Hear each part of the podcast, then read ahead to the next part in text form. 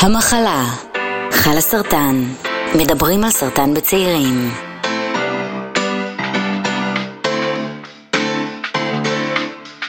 אז שלום לכולם ולכולם, וברוכים הבאים וברוכות הבאות לפודקאסט המחלה של חלה סרטן. אה, אני ענת שפירא, אני בת 40 ואני מחלימה מסרטן שד, והיום אני מארחת באולפן את איה נבון, שהיא גם בת 40, אה, זה הגיל הממוצע עוד שלה. לא. עוד לא? אה, סליחה, אני מצטערת. אה, שהיא נשואה לאייל, שמתמודד עם סרטן מעי, סטייג' 4, ואימא של מיכאל, בן תשע, וענת. תכף בת שש, והיא יועצת בתחומי המורכב... אה, תגידי את זה את, במה את יועצת? תחומי סטארט-אפים בעולמות האימפקט? צדקתי? גם הולך, כן. גם. והיא גם מנהלת את קבוצת אה, חל הסרטן לבני ובנות זוג. היי איה. שלום, בוקר טוב. היי. אז איה היא המנחה אה, הראשונה שלנו, שהיא בעצם לא חברת, אה, לא חולה. אה, בעצמה, אה, אלא בעצם. טפו, כן, סליחה, ובעצם מלווה את המזוג שלה שהוא סטייג' 4. אה, והסיבה שבעצם איה פה אה, היא כדי שהפרק הזה אנחנו רוצות לדבר על אלמנות, שזה חלק שאי אפשר אה, להתעלם ממנו. אם כי ניסיתי במשך לא מעט זמן. כולנו, כולנו. אה, אבל זה אחד המאפיינים של סרטני, סרטנים בגיל צעיר, הם, אה, לאו הם לאו דווקא נגמרים בתור, גם לפעמים מדובר בסרטנים שהם אלימים יותר, גם כי קצב חלוקת התאים הוא מהיר יותר בגלל שאנחנו צעירים. אה, הרבה פעמים הם מתגלים מאוחר מדי, ב- במיוחד בק- בסרטן מעי גס ובסרטן ריאות, אה, שיש פחות מודעות אליהם בגילאים צעירים. אה, ולפעמים הסרטן פשוט לא מגיב טוב לטיפולים, הוא לא מגיב כמו שקיווינו, והקהילה שלנו שהיא מורכבת בעצם לא רק מהחולים עצמם, אלא גם מהמעגל שעוטף אותם, מכירה את זה מקרוב, את העניין הזה. אה, ובפרק הקודם אה, שאיה התארחה בו, דיברנו עם דותן על המורכבות של החיים לצד וגם אחרי הסרטן, בעצם גם השלב של ההחלמה שמכיל בתוכו הרבה מאוד מורכבויות, אבל הפעם רצינו לדבר קצת על הצד השני, כשהסיפור הזה לא נגמר טוב, אה, ועל התאלמנות והחיים שנותרים אחרי שהסרטן נגמר. ואני חושבת שבסרטנים שהם סטייג' 4, אנחנו מבחינת רפואה עדיין במצב שזה חלק מהחיים שלנו. אני אאמץ את האמירה של האונקולוג שלנו, שאחרי שגמר לתת לנו סיכויים שנשמעים יותר כמו 95-5, אמר, "אה, כל אחד בסוף זה 50-50. אם החלמת, אז אתה בריא, וזה לא משנה שאתה אחוז אחד ממאה, או אחד משלושה אחוז, או אחד משמונים אחוז. ואם אה, אתה לא החלמת ואתה חולה, אז אתה חולה, וזה לא משנה לך שאתה אה, אחד מ-90 אחוז או אחד מ-1 אחוז, אז זה בשביל כל אחד בסוף זה סוג של 50-50. נכון. ואף פעם לא חשבתי ש-50-50 עם אה, סרטן יישמע לי כמו עסקה טובה, אבל מיד אימצתי. לא, לא, יש, יש, תראי, אני, אני חייבת להודות שכאילו, כשאובחנתי, אז אמרתי, אוקיי, אז סרטן שד, היי, אוקיי, סרטן, אבל לפחות אחד שיש אותו למלא אנשים, ו... הרבה פעמים זה נתפס סרטן שווה למוות, זה לא תמיד ככה, יש הרבה מאוד שלבים בדרך. אה, גם אני ליוויתי את אימא שלי שנפטרה מסרטן, והיו המון המון שלבים, והיו החלמות, והיו רגרסיות ורמיסיות, כל דבר אפשרי בתוך הסיטואציה הזאת, אה, וזה לא תמיד. יש מקרים מאוד מאוד קיצוניים, כמו הבחור מהצלצול הגואל, שזה קרה תוך שבוע, זה בדרך כלל לא המצב. והחיים לצד סטייג' 4 הם סופר מורכבים. מדברים על מוות? אמ, כאילו לא הייתה לי דרך מעודנת לשאול, את זה.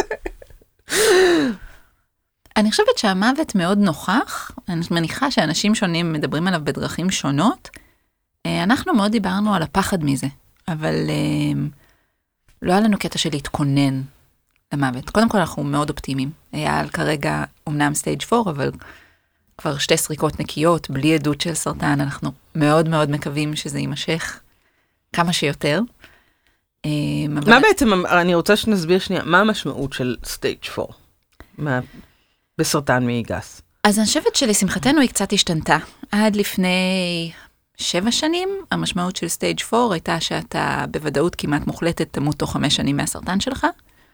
אה, בשנים האחרונות, בזכות טיפולים חדשים, בזכות התפתחות של הרפואה, יש בערך אה, חמישה אחוז מהאנשים שמצליחים אה, להגיע למצב של NED, No Evidence of Disease, ולהישאר ככה עשר שנים. כבר לא מדברים יותר על החלמה ב stage 4, אבל זה כאילו as close as you get, אם עשר שנים לא חזר לך הסרטן, אז אתה כבר, אם אתה מקבל אותו שוב, הוא נחשב מחדש. אוקיי.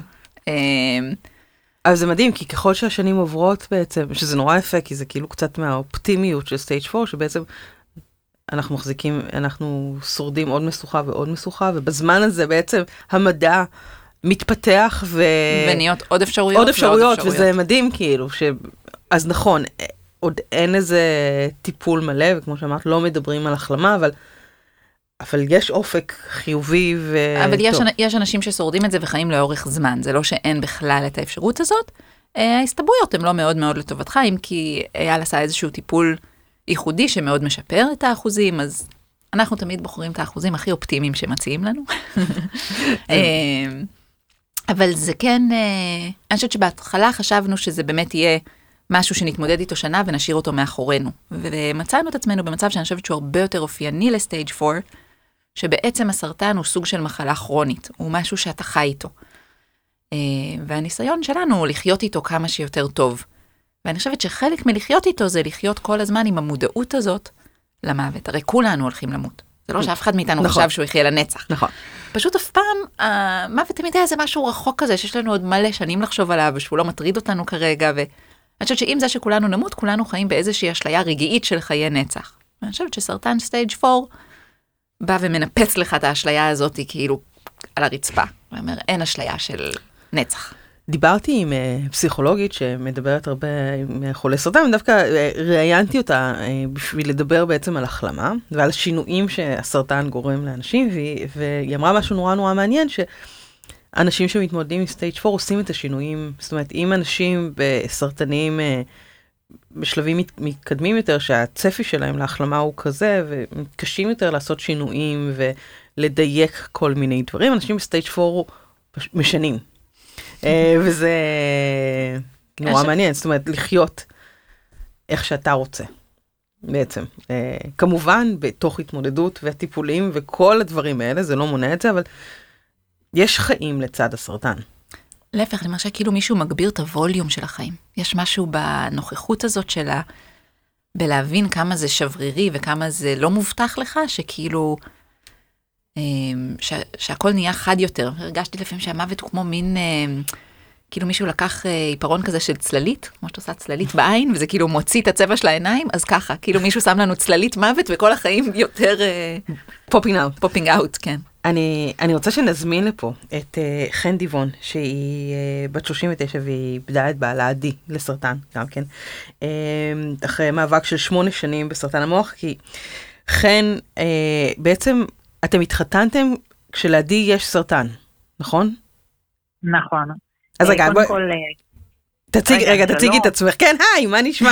איך נפלתי עלייך ישר, אני ישר מתנצלת. לעניינים, ישר לעניין. כאלה אנחנו. אה, כן, לא מבזבזות זמן, אפשר להבין. אה, אז בכל זאת, אה, אני חן, אני בת 39, אני גרה ברעננה, ובעצם, כמו שאמרת, יש, איבדתי את, את עדי, בעלי, זיכרונו לברכה, לפני שש שנים, היה לו סרטן, סרטן במוח, שהפך להיות אלים עם השנים, התחיל כחביב הקהל כזה, נורמלי יחסית, והגיע עד ל-BGM, שזאת הדרגה הקשה ביותר של אה, גידול במוח. אה, ובעצם אה, הבאנו יחד לעולם שלוש בנות, תוך כדי, כמו שאת אמרת, ידיעה שהוא חולה. למעשה, כשהכרתי את עדי, אחרי שנה שהכרנו, עברנו לגור ביחד, ובמהלך השנה הזאת גילו לו את הגידול במוח. אה, הוא קיבל איזשהו התקף אפילפטי קשה, ואז הכל, אה, נכנסנו לתוך המסלול המטורף הזה בעצם של הסרטן. אה, ולתוך זה, עם הידיעה הזאת שיש לידי את הגידול, גידול במוח, עם דוח פתולוגיה מפורט, שרשום בו גם את תוחלת החיים הממוצעת למי שיש את הגידול הזה. באמת? כן, הרגישות של טפסים רפואיים. בדיוק, והחשיפה וה, החשיפה של המידע בגוגל, כן, הרי כן. בשנייה וחצי אפשר לפענח כל דבר. אה, ועם הידיעה הזאת, שבעצם אה, עם סוג הגידול הזה שהיה לידי, הוא יכול לחיות שלוש שנים, התחתנו והתחלנו להביא ילדים אה, לעולם. אה, הייתי מאוד מאוד רוצה להגיד שזה היה במקום הירואי, תכננו וזה, אבל זה נורא מתחבר גם למה שדיברתם מקודם. אנחנו פשוט בחרנו לחיות עם הסרטן, ולא להתעסק במוות ולהתעסק בחיים. והעוצמה הזאת שיש לחיים היא כל כך אה, חזקה וכל כך ממכרת, אז אנחנו חיים כאן ועכשיו, אף על פי שאנחנו שנינו ידענו לאן זה הולך להיות, איפה לאן זה הולך להגיע, ובעצם אה, ניסינו כעבור אה, שנה, ואז הבאנו לעולם את שלושת הבנות, כאשר את לוטם הבאנו מיד אחרי החתונה, ואחר כך הבאנו תאומות ב-IVF, את אודם וכרם, מכורח הנסיבות. יש לי כזאת אנקדוטה כזאת שנכנסנו ל-IVF, כאילו שהבאנו להביא את אודם וכרם לעולם, אז uh, הרופא אמר לי, כמה את רוצה להחזיר, אחד או שתיים? אז אמרתי לו, תביא שתיים, נחזיר כבר שתיים. כאילו, אני ועדי אפילו לא דיברנו על זה, כאילו, כל זוג רגיל את המשפחה. אנחנו כאילו, עם האמא, הטיפולים והכימו וזה וזה, מי בכלל החליף uh, משפט על זה? אז, uh, אז היינו ככה במיטה, באסותא, ומעל, ואז הרופא אמר לי כמה להחזיר, אז אמרתי לו, יאללה, תחזיר כבר שתיים, כי לא, לא בא לי לעבור את הטיפולים האלו עוד פעם, הייתי גם נורא צעירה וגם בריאה, זה לא היה הרי אה, בגללי הסיפור הזה. אמ, ואז אה, עדי אומר לי אה, מעל המיטה, שהחדר מלא כאילו באחיות והכל, אומר לי, ברור לך שאת הולכת להיות אלמנה עם אה, שלוש, כן? זה עלייך. וואו. ואז, ואמרתי לו, כן, כן, בסדר, זה עליי. עכשיו, זה שיח כאילו בין שני אנשים בגיל 30, שיח נורמלי, וכאשר כל החדר עצמו עם פה פעור, לא מבינים על מה אנחנו מדברים, כאילו, נחנקים, כמעט עף לרופא המזרק, כן, מהיד. אה, אבל אה, הבאתי את זה, הבאתי את הבנות אה, לעולם, עם הידיעה הזאת שעדי כנראה לא ילווה אותן לחופה. והיה ברור ש... לכם שאתם רוצים ילדות? כן, היה ברור לנו שאנחנו רוצים ילדים, אנחנו רוצים להמשיך. מעל הכל, עדי היה אבא. גם על המצבה שלו רשמתי את המילה אבוש, כי היה, זאת הייתה התכלית שלו, זאת הייתה, זה היה חשוב לו מאוד. וגם לי היה חשוב שעדי יישאר בעולם הזה גם אחרי שהוא ילך ממנו והחלקים ממנו יישארו, ואני שמחה מאוד אה, שעשינו את זה. אה, כמובן שזה יצר עולם לא פשוט, לא לילדות, לא לי, האחריות, אה, להתאלמן בגיל 33 עם אה, שלוש ילדות, אה, זה חתיכת תיק, תיק תיק, כאשר הגדולה בזמן שעדי נפטר הייתה בת שש, לא תם, ועודם וכרם אה, תאומות בעצם, אה, היו בנות שנתיים. אה, למעשה עשרה ימים אחרי שעדי נפטר, אני חגגתי יום הולדת לאודם וכרם, יצאתי עם עוגה אה, למשפחה שכולה רועדת ומשקשקת, דקה לפני זה ישבנו כולנו שבעה, וחגגנו לבנות אה, יום הולדת, שנתיים. ואני כאילו יכולה להגדיר את החיים שלי, זה כאילו פרק א', פרק ב', פרק ג', וזה היה בעצם פרק ב', כאילו נכנסתי לעולם הזה. החיים לצד עדי? כן, החיים לצד עדי היו אינטנסיביים, מטורפים. אמ, ואז אה, בעצם האלמנות, זה פרק אחר לגמרי, שבו כאילו, אני, תיארתי את זה פעם לחברה, אמרתי לה, את בנשימה אחת הופכת להיות הרשות השופטת, המחוקקת והמבצעת במקביל. אה, כמעט אה, בלתי חוקי, אבל הכל עליי. זאת אומרת, אמ, אתם יודעות איזה מורכב זה לצלם במסיבת חנוכה, יש תאומות בגן, ואת צריכה לתפוס שתי זוויות של צילום. אה, הכל עלייך. אה, את צריכה לעשות את זה, זאת אומרת, אבל זה גם אה, פשוט, זאת אומרת, אין לי מי להתייעץ בקטע של זה לא מעכב, אני פשוט מקבלת את כל ההחלטות בעצמי, אבל בלי צחוק זה המון, זה מורכב מאוד, זה היה תהליך מאוד מאוד רציני שאני עשיתי לבנות לפני שעדי נפטר, תהליך הכנה. איך, מה זאת הכנה? זהו, עדי נפטר בבית. היה לנו, ידענו שהוא יעשה הוספיס בית, וידענו שאנחנו ניפרד ממנו בבית. אוקיי. Okay. וזה לא פשוט להכניס אה, בעצם, הרי כשמכניסים את הוספיס צבר ומתחילים להכניס את הבית חולים, בעצם את הופכת, ממירה את הבית שלך מבית רגיל של שלוש ילדות לבית חולים. אה, וזה היה אה, מאוד מאוד לא פשוט, דרש המון הכנה, גם הכנה פסיכולוגית, זאת אומרת גם לקחתי פסיכולוגית ילדים להכין את הבנות בעצם ליום הזה. לפני הנקודה, רגע, לפני הנקודה הזאת, בעצם השלב של הוספיס הוא שלב שהוא באמת מאוד מאוד סופי. אה, ויש שלבים נכון. מקדימים לו. זאת אומרת, לפני השלב של ההוספיס דיברתם במשפחה? אני מניחה לעצמי, אמרת בינכ... שביניכם היה ברור שיהיה נגיד הוספיס בית, אז אני מבינה שדיברתם על זה ביניכם, אבל זה משהו שהיה ב... במערכת לא, המשפחתית? לא, לא במפורש. לא במפורש.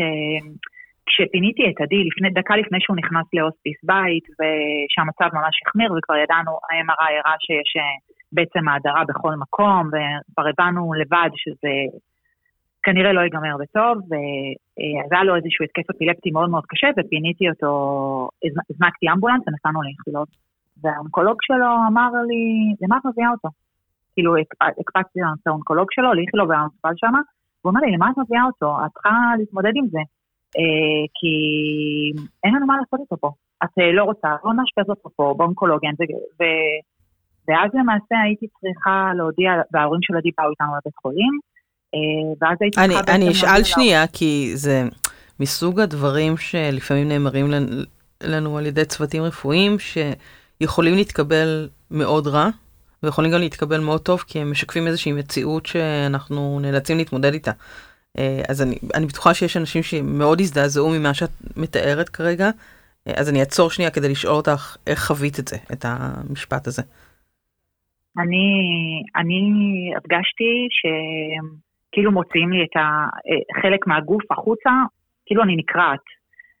זאת הייתה אחת הסיטואציות הקשות ביותר שחוויתי בחיי, ונראה לי שחוויתי כמה. אני הסתכלתי עליו בעיניים ואמרתי לו, דוקטור, לא משנה, רופא נורא בכיר באיכילוב, ואמרתי לו, תשמע, יש לי תואר בתקשורת, אה, אני לא רוצה, אני לא יודעת מה להגיד להם, כאילו, אני לא פסיכולוג, איך אני מודיעה להם בעצם שזה נגמר? אה, ואז אה, הוא אמר לי, את רוצה, אני אגיד להם, ואני מסתכלת עליהם, משפחה שלי, כאילו, ההורים שלו את המשפחה שלי, הם הולכים לאבד את הילד שלהם וזה רשמי, ואני אמורה להודיע להם את זה, בת 32, ו... עם תינוקות בבית, ופשוט אמרתי להם, הוצאתי אותם החוצה ואמרתי להם, תשמעו, זה נגמר, אה, אין, אה, אין מה לעשות. ואז, אה, איך אני מודיעה את זה לעדי? כאילו, ואז אני, מה אני חוזרת לעדי ואומרת לו, כאילו, גם הייתי תקועה, אז תפסתי איזשהו מתמחה, ואמרתי לו, לך תביא לי כדורי מלח. כדורי מלח, כדורי מלח לא עושים כלום הרי. ואמרתי, אני, חייבת כאילו להוציא אותו עם איזושהי תקווה, עם איזושהי משהו חיובי. ואמרתי, לה, הוא אומר לי, מה, מה זה כדורי מלח? אמרתי לו, תביא משהו שהוא סתם, זה קצת רוח כזה, לא, לא משהו שלא משפיע. והוא הביא לי אה, כדורי מלח, מרשם בכדורי מלח, ו... ואמרתי לעדי, הנה, הביאו לנו את המרשם, אנחנו חוזרים הביתה, יש פה כדורים שיוששו אותך ויטפלו בך. לא יכולתי להגיד לו, כאילו, מה אני אמורה להגיד לו? זה נגמר, אבל uh, אחר כך uh, ככה לקחתי כמה נשימות, עיכלתי את זה, גם במשפחה שלו נתתי להם את האפשרות להקל. הוא כמובן היה מאוד מאוד מפושטש ולא ראה שאנחנו לאורך כל הנסיעה הביתה כולם מזולזים עם דמעות. Uh, ואחר כך התחילה התקופה של ההכנה לפני שצבר בעצם נכנסו לעניין, שזאת הייתה מכבסת מילים. כאילו חיבסתי את הכל. במקום הוספיס, גם כלפי עדי? גם כלפי עדי כדי טיפה לרכך את המציאות. זאת אומרת, הוא לא, הוא לא מטומטם, הוא ידע בדיוק מה הולך. ולא, אבל... ולא הרגשת שזה... לא הרגשת שזה קצת מרחיק אתכם? אולי זה לא משנה? לא יודעת, אה, זאת שאלה טובה. אני לא יודעת אה, אם זה היה מרחיק, אני נורא רציתי לגונן עליו, וזה... זה הביא, ואני נורא רציתי אה, קצת להאט את המציאות, כדי לאפשר לנו לעכל את זה. המציאות הייתה נורא נורא מהירה. זאת אומרת, טאק, נסגר התיק בבית חולים, טאק, אתם, אסור לכם להגיע יותר לאיכילוב, ואין לנו מה לעשות צריכים יותר. אם את או שתלכי להוסיף בחוץ או שתלכי להוסיף בבית. כאילו, טה טה טה טה.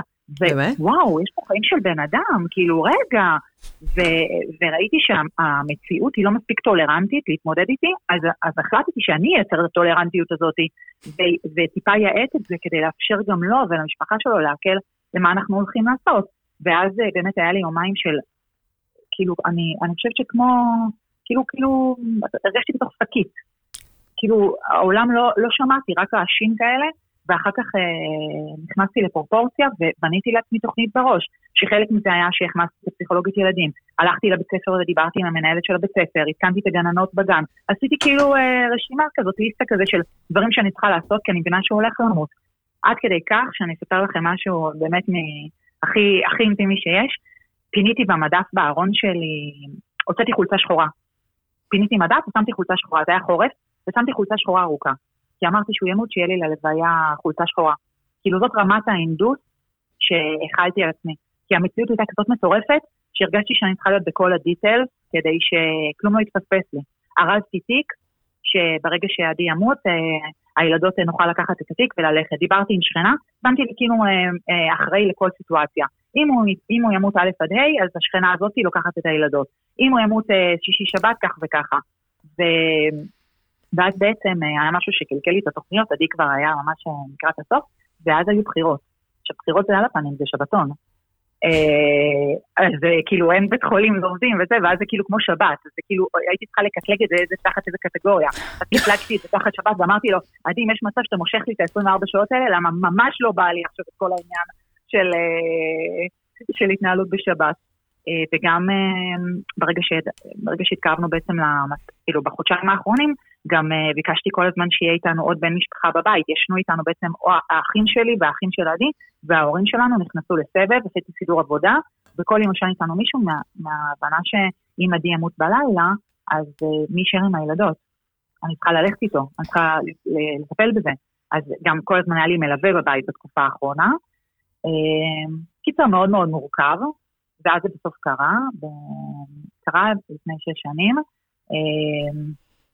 ואני חייבת להגיד ש... עדי השאיר איזה כן. שהם, אחד הפוסטים שעלו, אני מנהלת את הקהילת בוגרים, שהיא מורכבת בעצם אנשים שהם במצב כרוני, גם אנשים שסיימו ונמצאים בהחלמה ורמיסיה, וגם אנשים שנמצאים בשלב של טיפולים כרוניים. מהרגל יש גם אנשים שחוזר להם הסרטן בתוך הקבוצה. ואחד הפוסטים שעלו זה לאחרונה, זה מישהי שחיפשה בעצם דרכים לעשות צבא דיגיטלית עבור הילדים ולהשאיר כל מיני שאריות דיגיטליות בכל מיני פורמטים עבור הילדים. היא גם היא נפטרה השבוע, אז זה מאוד הציף אותי בעצם בהקשר של השיחה הזאת. עדי השאיר דברים כאלה?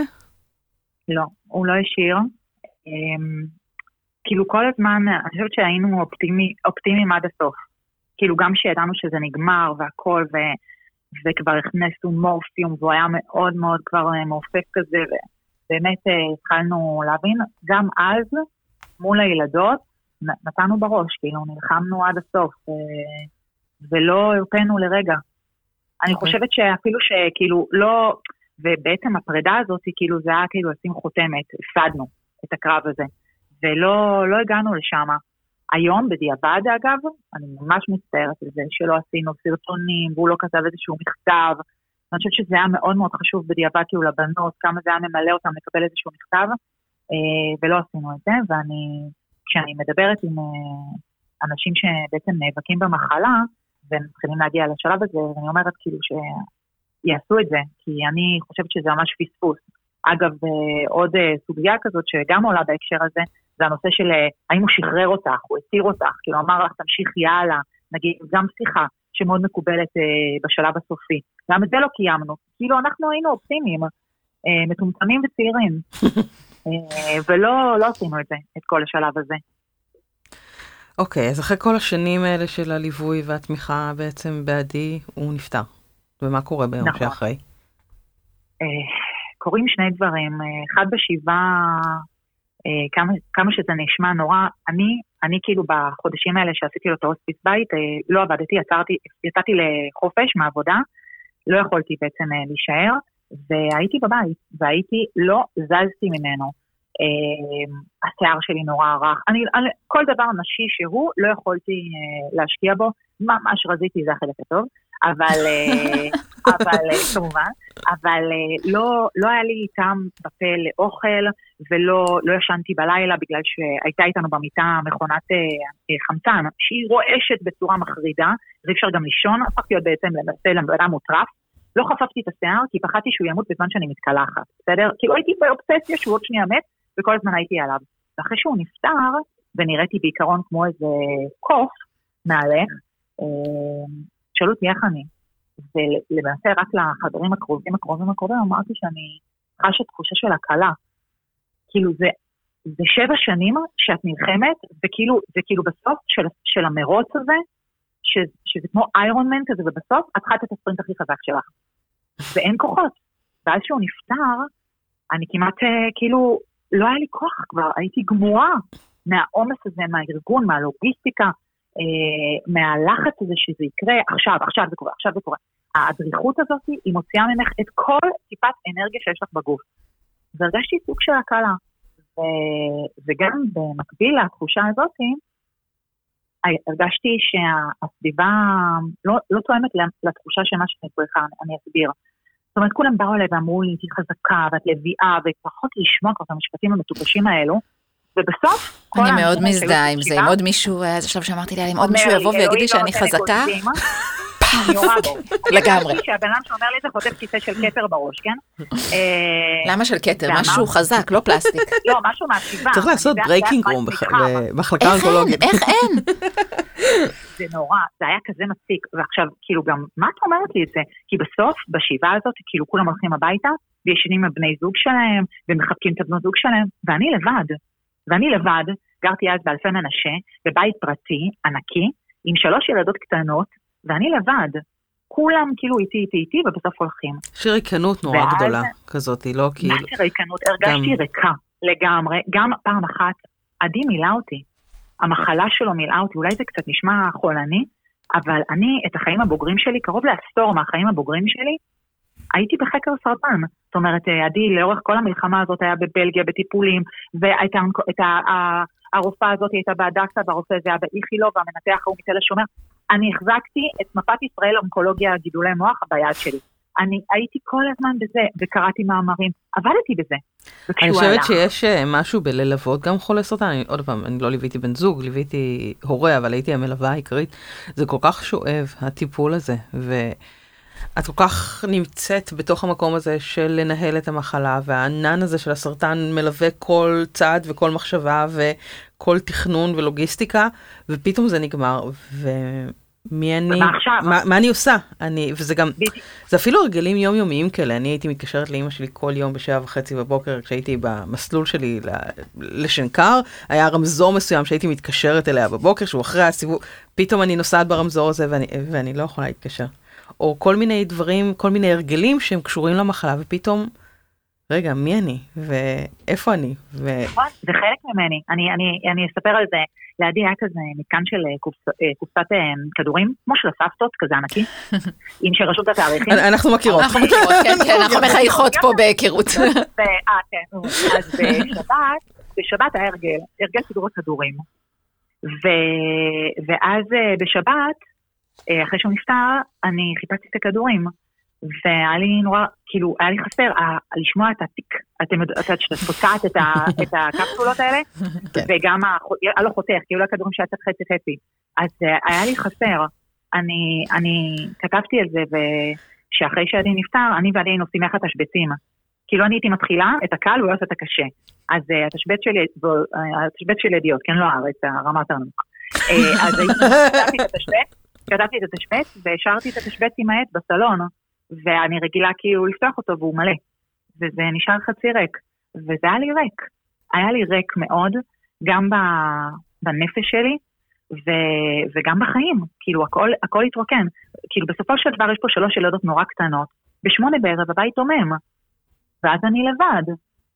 אה, ולא בא לי, לא בא לי, לא התחשק לי להת- להתקרחן ולהשתגע בזה, היה לי נורא נורא קשה, ומה שרציתי, החלטתי שמה שירפא אותי זה שאני אמצא מישהי, בת 33, אם אפשר עם ילדים קטנים, שבעלה נפטר מסרטן, והיא בסדר. ו... ואז החלטתי שאני מחפשת קבוצות תמיכה. והתקשרתי לאגודה למלחמה בסרטן, ו... ויד למכתב, והיו כל מיני פורומים, ונכנסתי, ולא מצאתי. לא מצאתי מקום שיש בו אה, ממש אה, קבוצת, אה, קבוצת אה, בעצם אלמנים ואלמנות, שצעירים, שזה המחנה המשותף שלהם, ולא היה. בסוף מצאתי איזשהו משהו של אה, האגודה למלחמה בסרטן, ביום רביעי, בחמש, בסיזן אמו. זה שעה- מדהימה להורים. צעירים. הרי ברור, כאם חד-הורית, אין דבר שיותר פנוי מאשר להגיע שש וחצי שעות בפקקים לרמת גן, בחמש לשבת, אה, וגם אז אמרו לי, תשמעי, זה לא בדיוק לאלמנות, זה מיקס כזה. יש גם כאלה שאיבדו את אימא, איבדו את אבא. עכשיו, מבלי לזלזל, כן? אה, הכאב, ההתמודדות שלי, היא שונה משלך, שאת איבדת את אימא שלך. לי יש אתגרים X ולך יש אתגרים Y, אני לא, לא בתחרות, אבל זה שונה. ו, ומהמקום הזה, שרציתי לראות שיש מישהי שהיא... אני, אני בסך הכל חיפשתי, זה היה כזה כמו שזה קורה לכם שאתם קוראות ספר מעולה, מותח, ואז אתן עוברות שנייה אחת, קוראות את העמוד האחרון, רואות שכאילו בסוף הם... אה, והכל בסדר, אז זה זה, זה היה זה. כאילו לקרוא את העמוד האחרון של הספר, לראות שאני אהיה בסדר. ואז את כי בעצם, לא היה לי אמון. ואז הקמתי בעצם אה, את הקבוצה, קבוצת אה, פייסבוק, אה, פתחתי קבוצה שנקראת נקרא אלמניה, אני עדיין נקראת, זאת קבוצת תמיכה לאלמנים ואלמנות צעירים, בעצם, ולא הכרתי אף אלמן ואלמנה. כאילו, זו הייתה קבוצה לעצמי. אני פתחתי את הקבוצה ואני נוכחתי בה, אחד. ואז ממש עברתי את הראש ואמרתי, מאיפה אני מביאה עוד אלמנים ואלמנות? ואז נזכרתי שפעם בעבודה היה מישהו שאני מכירה שהתאלמן. אמרתי, מעולה. עכשיו, קראו לו חן, קוראים לו חן. אז הכנסתי אותו לקבוצה, התקשרתי אליו, ואמרתי לו, חן, אני פתחתי קבוצת אה, פייסבוק לאלמנים ואלמנות צעירים, אה, ואתה תיכנס, בסדר? הוא אומר לי, טוב. טוב. עכשיו, זה בן אדם שלא דיברתי איתו איזה חמש שנים, כן? אוקיי, ואז נזכרתי בשכנה שלי שבעלה נדרס. ואמרתי, או, הנה, גם זה עכשיו אתם לא תאמינו. התחלת- לטרגט... אה. רגע, גם חן? מה עשה הבן אדם הרביעי המסכן שנכנס ולא קראו לו חן? היינו שלוש, בדיוק, היינו שלוש חן בקבוצה, עכשיו אנחנו מתכתבים בפייסבוק, בוואטסאפ, והם כותבים, אה, פתחתי גם קבוצת וואטסאפ מקבילה, וכתבתי להם איזה כיף, אנחנו קבוצת התמיכה הראשונה של אלמנים ואלמנות, גם אה, אם יהיה טיול, אנחנו נוסעים ברכב אחד. עכשיו, הם כל שנייה כותבים לי, אפשר לצאת מהקבוצה בפייסבוק? כאילו, זה עלוב, כן? אנחנו מדברים גם בוואטסאפ. עכשיו, אני גם אומרת להם, לא, לא, לא בוואטסאפ, בואו נעבור לפייסבוק. אומרים לי, למה? למה? אנחנו שניים, תעזבי אותנו. עיניתי אותם, עיניתי אותם, ואמרתי להם, יהיה כיף. ואז הבנתי, טוב, זה לא תופס, כמה אני יכולה להחזיק שני אנשים בקבוצה? כאילו, אני חייבת להרחיב אותה קצת, כי אם זאת הולכת להיות קבוצת התמיכה הגדולה ביותר בארץ לאלמנים ואלמנות צעירים, כדי שיהיו עוד אנשים, ואולי גם קצת גיוון בשמות. אה, ואז אה, בעצם אה, לקחתי, ואני מדברת איתכם, כל זה קרה יום לפני סיום השבעה. זאת אומרת, את כל הדבר הזה עשיתי ממש בתוך כדי השבעה, באמת מהמוטיבציה של למצוא מישהי שהיא כמוני. רק זה עניין אותי. עולמית צר כנמלה, לא היה פה שום מקום הירואי להציל את כל האלמנים והאלמנות בארץ, לייצר מקור ידע, כל הדברים שבאמת נוצרו אחר כך תוך כדי תנועה. זה באמת היה במקום אגואיסטי שלי, ואז אמרתי איפה נמצא אלמנים ואלמנות, ואז אמרתי, אה, אסונות ישראל. ונכנסתי לאתר של, אה, לאתר, ש- נכון, זה כזה מצחיק. אגב, אימא שלי, באותה תקופה, אני בעצם לקחתי דף A4 חלק מהדפי ציור של הילדות שלי, ועשיתי טבלה. טבלה של כל. איפה- איפה נמצאים האלמנים, מיפוי האלמנים בישראל. בדיוק, ו- והצד השני. זאת אומרת, אם יש לי שם של נפטר, אז אני אחפש בפייסבוק את השם של האישה או של הבעל, של בעצם מי שהאלמן או האלמנה, ואז היה לי, היה לי כאילו טבלה, רגע. אלמן אלמנה ונפטר. אני, אני. אני רוצה, אני רוצה לשאול שנייה, כי אי- איה מנהלת, היא אחת מהמנהלות המופלאות של קבוצת אה, בני ובנות הזוג של חלה סרטן. אה, יש בעצם איזשהו דיבור בקבוצה על היום של אחרי, זאת אומרת, כי מדובר פה בקבוצות מקבילות, וכן את מקבלת אנשים שהם שלב לפני לקבוצה? אני לא מקבל, אני לא מקבלת שלב לפני, אבל יש לי בקשות, לא המון, אבל יש בקשות. אגב, בקשות שגם אה, נשמעות גם אפילו די הגיוניות, אה, זאת אומרת, כן, זה מתוך ההתכוננות, לא? כאילו, כן, גם כתב לי מישהו, אשתי אה, צמח, היא כבר אה, בקומה, כבר שנתיים. זה עניין של זמן. אה, אני רוצה להיכנס לקבוצה. אה, בעיקרון זה מאוד מורכב. איך, זה, לא איזה, מאשרת. איך, זה, איה, איך זה בקבוצה של הבני ובנות זוג? אז אה, האמת שהיה מפגש אפילו עם, אה, עם חן. אה, אני לא הייתי לצערי חן, אני שמחה שאנחנו משלימות עכשיו את ההיכרות, כן. אבל היו מנהלות אחרות. הילה ודיינה היו ב- בפגישה, ובעצם היה המון רצון של אנשים מהקבוצה של האלמניה לעזור, וכן להציע כבר ליווי או עזרה. אנחנו העלינו על זה פוסט, וזה היה פוסט מאוד מאוד טעון אצלנו. אה, ממש לא בא ל- להרבה אנשים בטוב. למה? אה, כי זה... אני, אני שואלת, קודם כל, אני חושבת שהמנהלות, אנחנו אמ, היינו אז ארבע מנהלות, שלוש מתוכן אה, בנות זוג של סטייג' 4, סרטן מעי, ודיינה, אמ, וגם נמצאות איזה קילומטראז' בתוך הדבר הזה. אני חושבת שה... ואז כאילו כשראיתי את התגובות נזכרתי קצת באיך אני הייתי בהתחלה. כן, את חושבת שזה קשור למיקום שלך במסלול בעצם? אני חושבת שבהתחלה אני השקעתי כל כך הרבה אנרגיות בלא לה... לא להסתכל על האפשרות הזאת ולא... עכשיו זה לא שזה לא היה נוכח בבית, כן? הייתי שומעת את אייל מנגן בגיטרה שיר ערש לילדים ופורצת בבכי. כאילו זה לא ש... כן. אבל כאילו כל הזמן עצרתי את עצמי מ- מלהתקדם עם המחשבות, כי הרגשתי שזה מין תהום כזאת שאני אפול ואפול ואפול, וזה לא ייתן לי שום דבר. וזה רק ייקח אותי כאילו מלהיות עכשיו ברגע הזה שאנחנו כולנו פה, והוא שר שיר ערש והשיר ערש מקסים, ולמה שאני אהיה עכשיו עסוקה כאילו ב... ואני חושבת שבשלב כזה, תראי, זו גם החלטה. שאני עשיתי. זאת אומרת, אני גם, אני התמודדתי עם סטייג' 2, ואמרתי, אוקיי, הפרוגנוזה שלי כרגע היא 90 אחוז אה, לשרידות של חמש שנים, וזו פרוגנוזה סופר חיובית, אה, ואני לא אתמקד במוות, כי זה לא רלוונטי לעכשיו. אה, זה לא תמיד זה המצב. נכון. אבל צריך, יש, יש שלב, זאת אבולוציה, ואי אפשר להתערב באבולוציה הזאת. זאת אומרת, מי שנמצא בלפני, הוא צריך להישאר שם. ומי שנמצא באחרי, זה המקום שלו. ולערבב בין העולמות האלו, זה נורא מחליש ופוגע. ואני חושבת שהמיקוד של, ה, של המתמודד, של המשפחה שמתמודדת, צריך להישאר במקום שאתה נמצא. וגם מי שפונה אליי ומבקש להצטרף לקבוצה, משום שהבן או הבת זוג שלו נמצאים בהוספיס, והוא רוצה מתוך סקרנות, מתוך מקום של לקבל חיזוק אפילו, אני אומרת, לא עכשיו. את יודעת, אני. חושבת שזאת, אה, כאילו, את ההחלטה שלך על הקבוצה אני לגמרי לגמרי מקבלת, אז לא על זה אני פותחת שאלה, אבל על האמירה באופן יותר רחב. אה, א', אני חושבת שיש משהו ב stage 4 שהוא קצת מתעתע אה, מול הדברים האחרים, שאתה איכשהו בכל זאת קצת חי על הגבול, מאוד בצד של החיים, אבל... אה, וגם אני חושבת שכל מיני אנשים פוגשים את המוות בדרכים שונות בת- בתוך, ה, בתוך המסע הזה. אבל סתם חשבתי על החוויה האישית שלי, לי יש חברה טובה שהיינו בקשר בצבא, ואז המון שנים לא היינו בקשר. ואחרי שהבן זוג שלי אובחן, בעצם פניתי אליה, לבן זוג שלה היה סרטן, לא בדיוק אותו דבר, אבל לא מאוד רחוק. וכשפניתי אליה הוא היה בהחלמה. אה, הוא היה אחרי שהוא אה, החלים, וחזרנו להיות בקשר, ואז אה, אבחנו לו מחדש את הסרטן, והוא היה מאוד אגרסיבי, ובאיזשהו שלב שתינו הבנו לאן זה הולך, אה, שהוא ככה לקראת הסוף. ואני זוכרת שהיא ממש שחררה אותי. כאילו, היא אמרה לי, אם זה קשה לך מדי, אז אנחנו לא צריכות, אנחנו לא חייבות להיות עכשיו בקשר. ומאוד התלבטתי, זה באמת היה לי קשה, אה, אבל כאילו כבר הרגשתי שהקשר בשלב כזה ש... שאי- שיש דברים שאתה לא יכול לבטל או ללכת אחורה, או כאילו אני אדאג לה ואחשוב עליה וזה, גם אם אני לא אדבר איתה בטלפון. אה, וגם בדיוק אייל היה בשלב כזה יותר אה, שהלך לכיוון אחר, אז איכשהו זה היה לי בסדר.